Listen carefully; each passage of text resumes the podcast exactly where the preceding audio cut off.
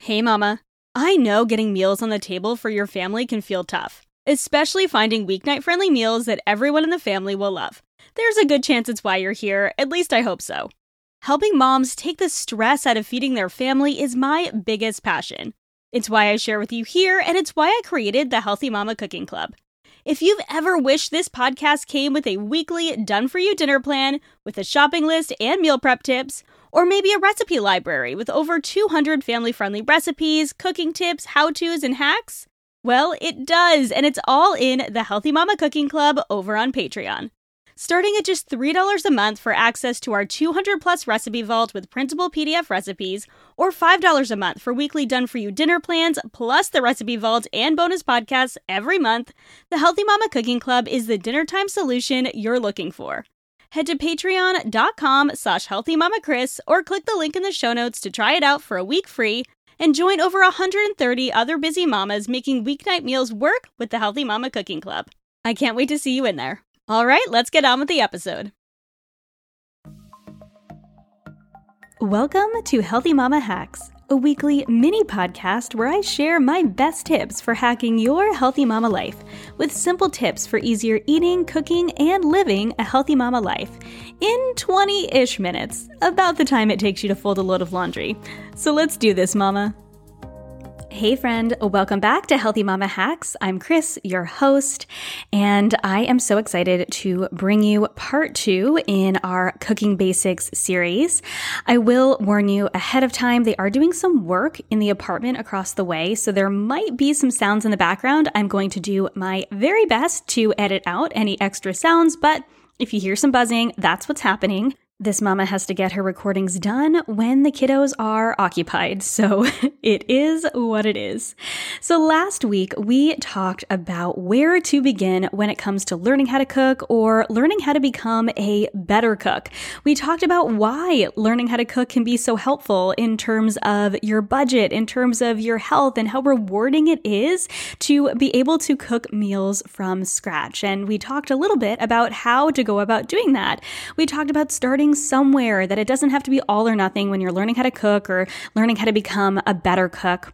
We talked about gaining confidence with your equipment, learning about cooking terms, learning how to use your senses, which is what we are going to dig into even more today.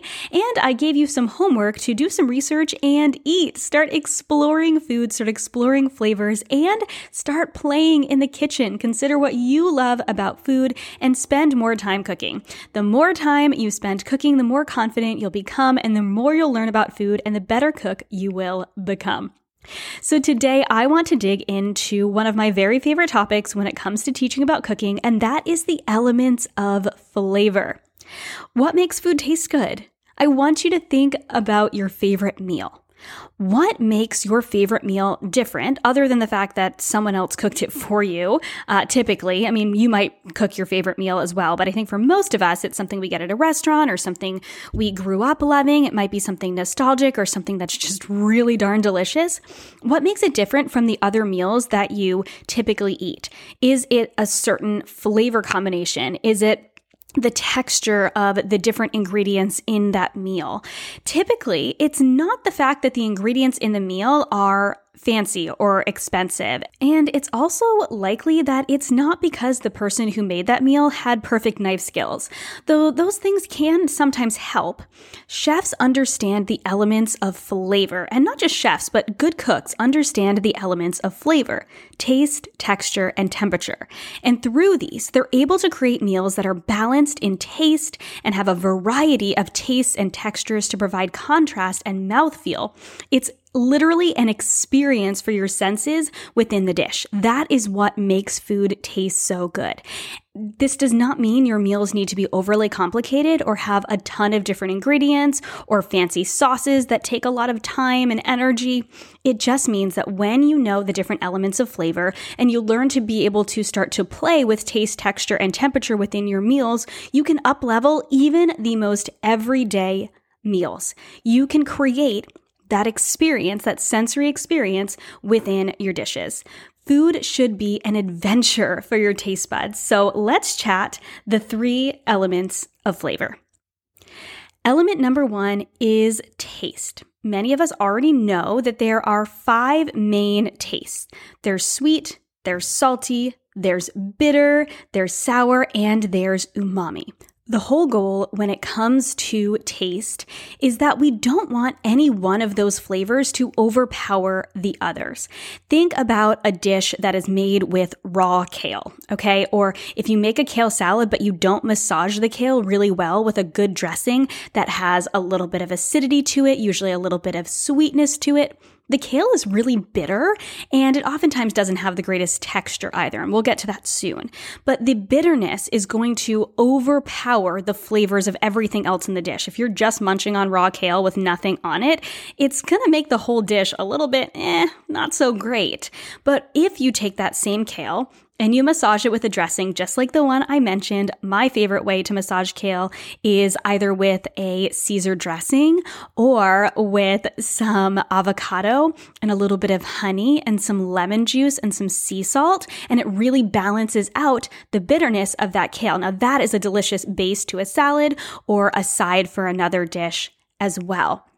So you don't want any one flavor to overpower. Same thing with foods that are overly salty. When a food is overly salty, then that's all we taste. All we taste is the salt and we can't actually taste the other ingredients or the other flavors within the dish. Same thing with something that's super sour. Like if you're just sucking on a lemon by itself, it is overpoweringly sour. So how can we balance that out? Well, we can take that lemon and we can turn it into literal lemonade or we can turn it into lemon bars. If you think of a lemon bar, you've got the sourness sourness, but you've got a little bit of the sweetness. And oftentimes you have a sweet crust that goes along with it. But oftentimes the crust also has a little bit of a saltiness to it too. Same thing with key lime pie. There's that balance with a graham cracker crust that's kind of sweet and salty. And then you can also talk about textures when it comes to that too, but we're talking about taste right now. So the whole goal is that you don't want any one flavor to overpower. You really want to balance the flavors. And again, this doesn't need to be overly complicated, and it doesn't mean that you need to have every single flavor perfectly balanced in every dish. It just means if something's a little bit overpowering, then you balance that out with some of the other tastes. And I will talk about that a little bit more as we get into each one of the tastes. So, what I want to do is I want to take you through each one of the five tastes and I want to share a little bit about how you can utilize that in your cooking to balance out your meals.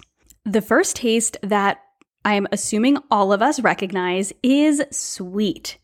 Think about a dish that is just cloyingly sweet. It is so sweet you can barely stand it. Now, many of us have a sweet tooth, myself included, but even even though you might have a sweet tooth, you can tell when something is so, so sweet, you can barely even handle it. It's just too much for your taste buds. Remember, we don't want any one flavor to overpower the other flavors. Think about caramel by itself. It's very, very sweet. But what if you add a little bit of salt to that caramel? It adds an instant contrast in flavor that is just so delicious. And then maybe we'll cover that in a slightly bitter, slightly sweet, dark chocolate. So you've got that caramel with that salt and that slightly bitter dark chocolate. Then you have a deliciously balanced dark chocolate salted caramel. Sweet foods do an excellent job of balancing out flavors, especially overly salty flavors and especially umami. Umami is that flavor that is savory. So think soy sauce or meat or mushrooms or a really aged cheese.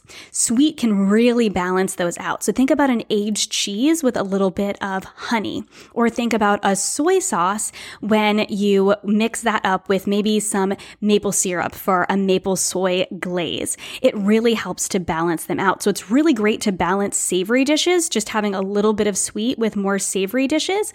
And it also balances out sour, like we used the example of lemon squares.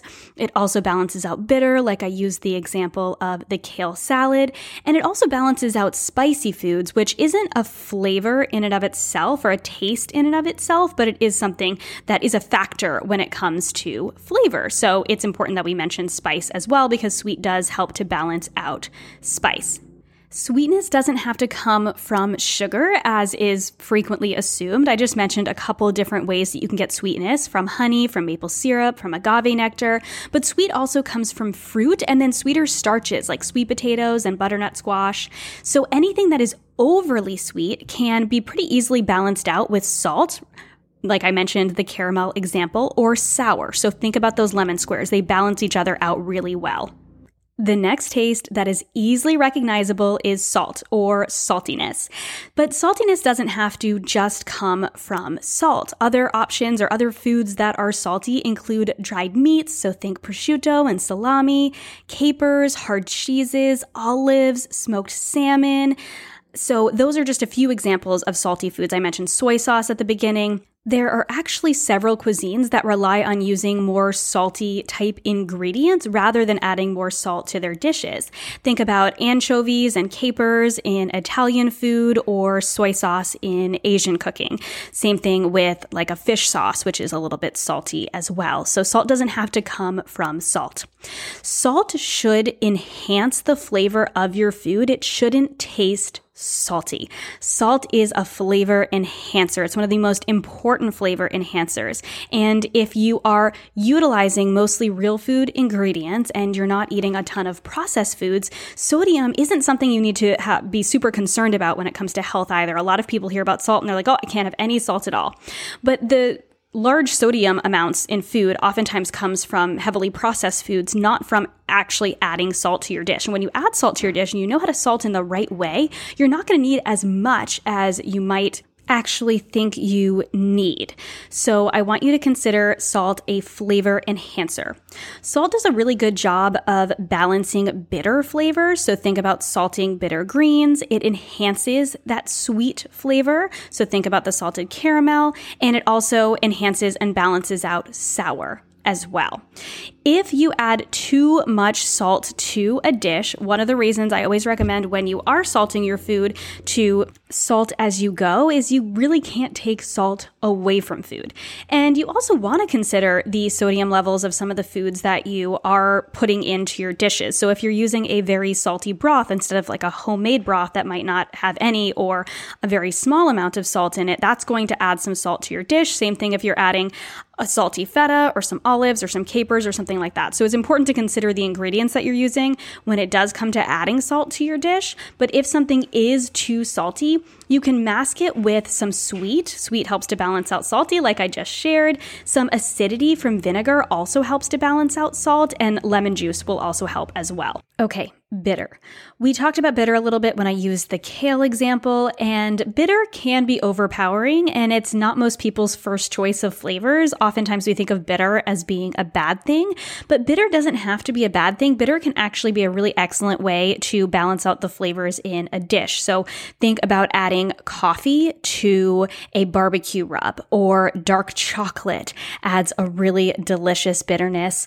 And I love adding dark chocolate to my chili because dark chocolate or bitter ingredients tend to balance out heavy dishes. This is one of the reasons I love adding some sort of greens to my heavier meat stews. So I have this sweet potato, kale, and beef stew that does a really great job of balancing out the fattier, heavier stew meat with the slightly bitter kale and then the sweeter sweet potato. I will link that recipe in the show notes. But think about collard greens or kale in the South with bacon bitter food can be something that can be a really great thing to add to your dishes to just add something a little bit different. It can actually be something that adds a pop of flavor that you might not expect.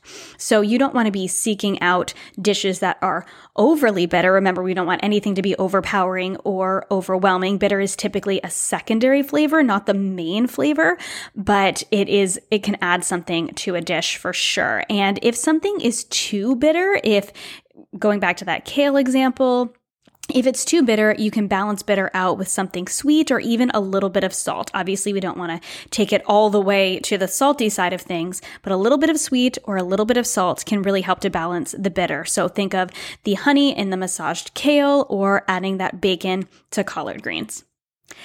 Let's talk about sour, okay? Sour, like bitter, can also feel overpowering. If you think of drinking straight up vinegar or lemon juice, it is a lot.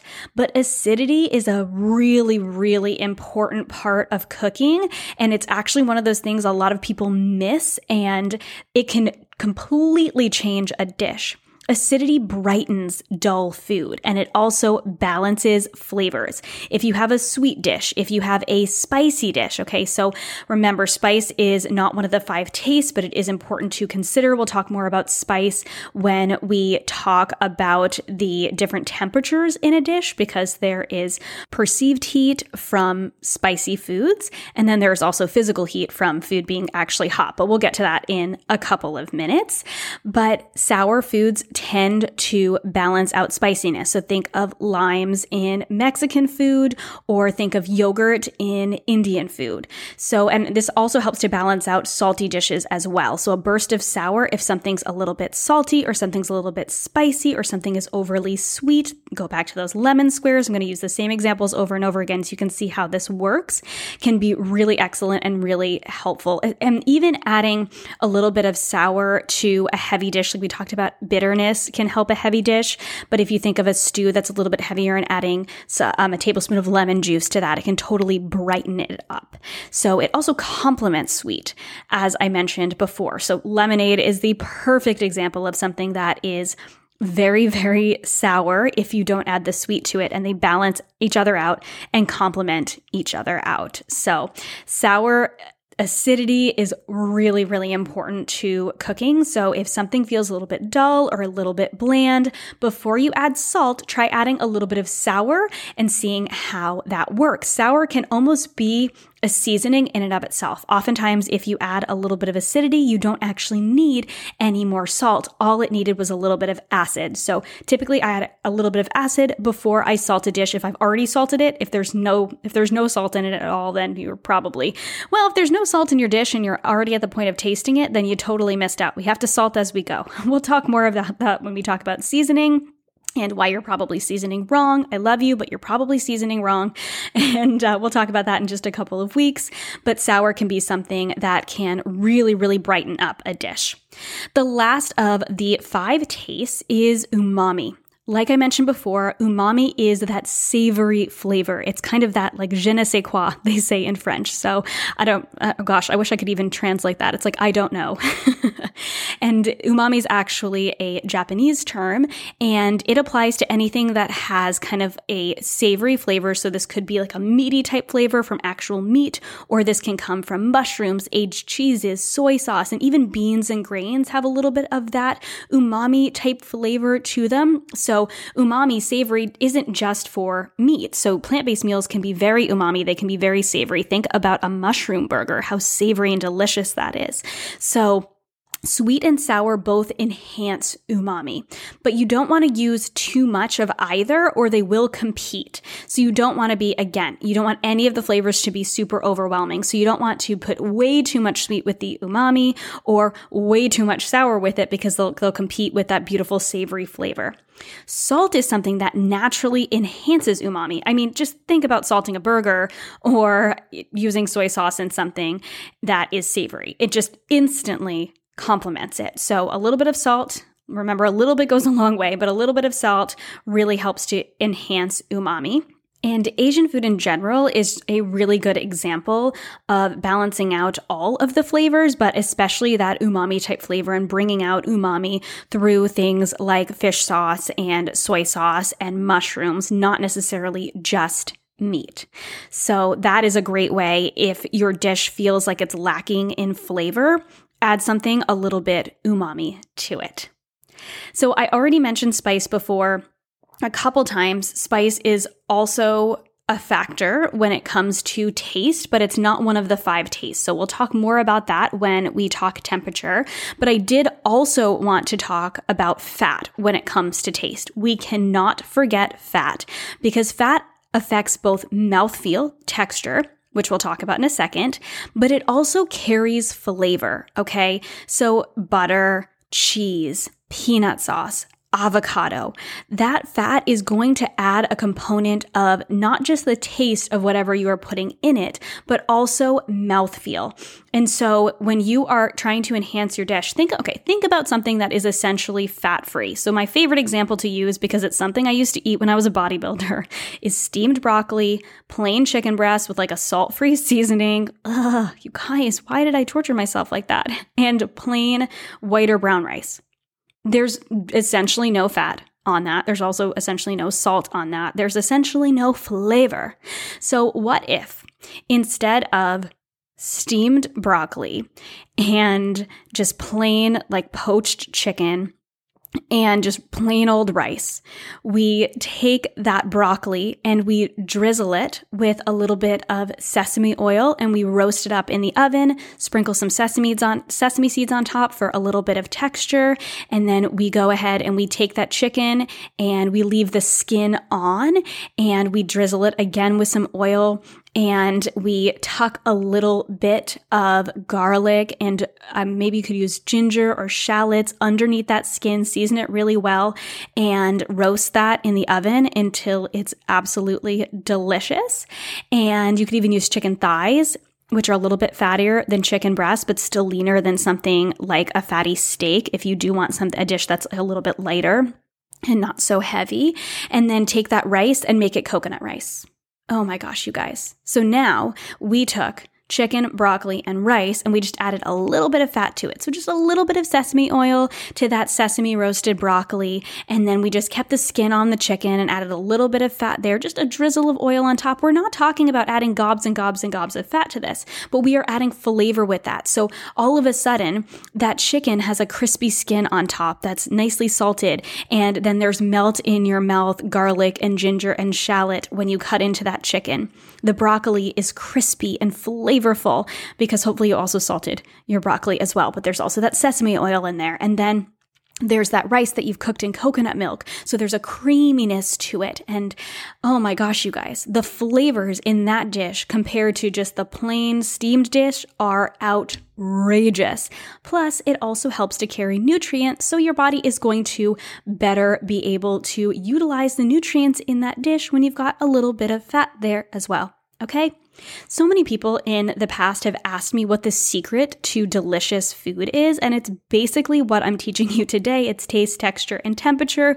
But usually, my kind of tongue in cheek answer when people ask me what the secret is to delicious restaurant food, I just say butter.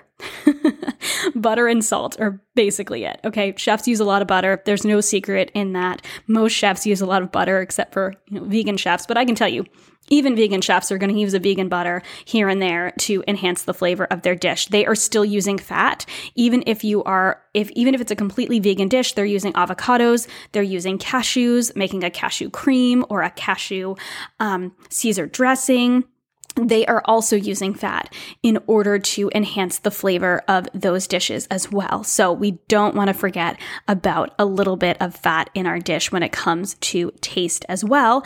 And then fat brings us into texture because Fat provides flavor, and it carries flavor and provides mouthfeel, which is one of the important elements of texture. So the first element of flavor is taste, and the second one is texture. Okay, so fat also contributes to texture. So using that example of making that chicken crispy and making that broccoli have that little bit of bite to it and making that creamy and delicious coconut rice.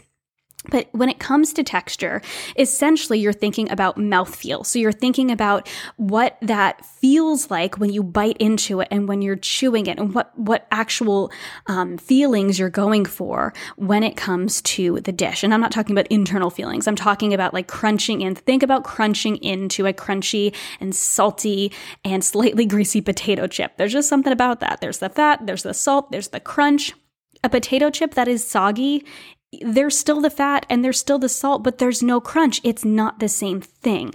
So that actual texture is really important. And when it comes to an entire dish, having some variety and some contrast in the textures within that dish is really important. So let's take the chicken example again, because lots of us eat chicken. And if you are plant based, then we can replace it with baked, crispy baked tofu Okay. So let's take that tofu or let's take that chicken and let's poach it. And then let's put it next to, or poached fish, anything, anything that's just like plain. And so we're not going to, we're, we're just going to bake that tofu. We're not going to make it crispy. Okay. So you've got either choose, choose your own adventure. Okay. So imagine poached chicken, poached fish, or poached, or just like baked tofu, just plain. Okay whatever seasonings you want, but that's that kind of like basic poached texture. And then on the side to it, let's add some mashed potatoes to it. Okay, and then you know what? Let's put some mushy peas on the side. Okay, let's enjoy that dish.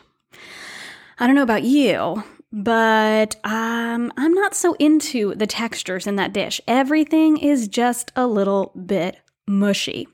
But what if we take that chicken or that tofu or that fish and we just sear it? Okay.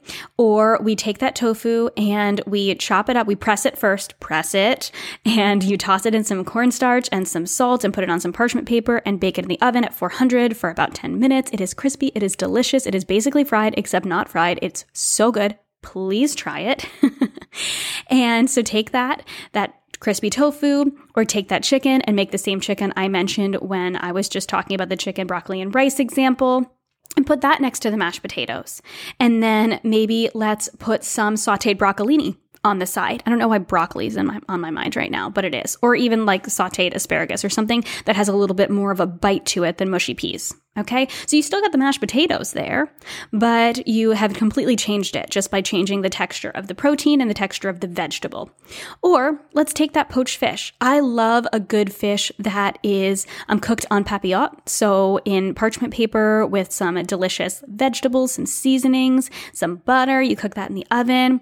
Instead of putting that next to mashed potatoes, what if you put it next to roasted potatoes? Now you have a fish that has those vegetables that have been cooked alongside it and some crispy roasted potatoes or air fried if you have an air fryer. That's going to completely change the dish versus having mashed potatoes next to it. Okay, so texture is huge. You want variety and contrast in texture. So you don't want everything to have the same texture. So if your meal tastes good, but it's just sort of like meh, I find sometimes slow cooker meals can feel like this a little bit. And so, you know, there's there's nothing wrong with a good super stew, but even having a super stew and then having a crispy piece of garlic bread on the side can completely just change the entire dish because you're just adding some texture to it. Or think about French onion soup. And they put that, you know, typically it's like a crispy baguette on top with cheese that they broil. And so you have that little bit of like crispy top, but then it's a little bit soft as it starts to soak into, oh gosh, I love French onion soup. It's so good. There's a variety of textures there too. So you're taking just a plain onion soup and you're adding either, you know, sometimes people, um, sometimes chefs will do like kind of croutons, but typically you are broiling a piece of bread on top with some Gruyere cheese. And there's the cheese, there's like the cream creaminess and just that, I mean, indescribable melty cheese on top and then like slightly crispy on top. Bread, it changes the dish. Just plain onion soup would not it would not do it for you. I know it doesn't do it for me. So texture is really important and that is the second element of flavor. And the third element of flavor is temperature. So, just like with taste and just like with texture, we want again a variety and a contrast of temperatures. Okay. So, this doesn't need to be in every single meal. If you got the taste down and you've got the textures down and everything's pretty much the same temperature as, you know, maybe it's an all cold salad, that's okay. This doesn't need to be like every single meal has to have like perfectly balanced taste, texture, and temperature. But it can be really helpful to have some variety and contrast in temperature. So just imagine that salad, but put on some hot and crispy chicken on top. Okay, maybe it's breaded chicken or um, some sort of like um, a hot seared steak. Um, I have this really delicious steak salad, um, kind of steakhouse salad recipe on my website. I will link that as well. And that just with a warm steak on top of the cold salad is so good. Plus the the contrast of the taste in that as well. But I'm just using that example. But think of Mexican food. Mexican food's a really good example of having a variety of different temperatures when it comes to food. And um, lettuce cups are also a really good example. But here's why lettuce cups and Mexican food have a really good variety and contrast in temperature. It's not just about physical temperature, so hot and cold, so that you've got the hot filling on the cold lettuce cup. It can also be perceived temperature. So, perceived temperature is something that is perceived to be hot, so perceived to be spicy, or perceived to be cold or cooling. So, in the case of Mexican food, there is a contrast in hot and in cold. So if you think of like a taco with warm meat or a warm filling, and then like the crispy lettuce and the fresh tomatoes or the fresh salsa and the cold cheese or the cold sour cream. But you also have typically the filling is also has some spice to it. And if there is some heat to it, those cool ingredients, whether they are physically cold or perceived to be cold, like a cooling sour cream, it's both cold and perceived cold, can really counteract that spiciness. Now, if you were to just eat, say, that spicy barbacoa, by itself without sour cream or cheese or lettuce or tomato or whatever it is, it might be too much for your taste buds to handle. It might be overpowering going back to taste. Temperature can help to balance that out. So, if your food is too spicy, it can be balanced out by incorporating some sweet, some salty, or even some sour ingredients, okay? So, creamy foods also help to balance spiciness as well. So, like I mentioned, a little bit of yogurt, a little bit of sour cream, that can help to balance spiciness as well. Or sour, like I mentioned, lemon or lime can help to cut some spiciness as well, because that is either physically cold or perceived cold. And then the sour actually balances out that flavor as well. So, I have been talking for quite some time now, and um, I hope you guys found this valuable. I love talking about this, and I talk about different the different elements of flavor in every one of my cooking classes to some extent. I don't go in super detail into it, but um, it is something that I think is really important to just start to be aware of, and to help you to become a better chef, a better cook, and to help your food taste just darn delicious. You guys, this is this is the key. These are the keys. So. I hope this was helpful. I am so excited to see your creations. So, if you make any of the dishes that I mentioned in, and I didn't mention a ton, but if you make any of the dishes that I mentioned in this episode, I want you to tag me in them over on Instagram. And if your account is private, then I probably can't see it. So, shoot me a DM. Let me know that you made something, that you are loving something that I shared. If you come to one of my cooking classes, please let me know that you listened to this episode and you loved it and it's helped you in your cooking. Or if you have any questions whatsoever about learning the different elements of flavor, reach out to me on Instagram. I would love to hear from you. I am just so excited to help you all become better cooks. I am so excited about this series. I hope you are loving it as much as I am. And don't forget to download the episode guide in the show notes for these show notes for special charts. You're going to see the um, flavor wheel, and you'll be able to use that to help you create more flavors and to help you to balance taste, texture, and temperature in your meals. And there will also be any of the recipe links that I mentioned as well in that episode guide. And if you haven't checked out my other podcast, the Healthy Balanced Mama podcast, click the link in the show notes for interviews, Q&As, solo musings on living a healthy, balanced life. I will catch you next week, and until then, happy cooking.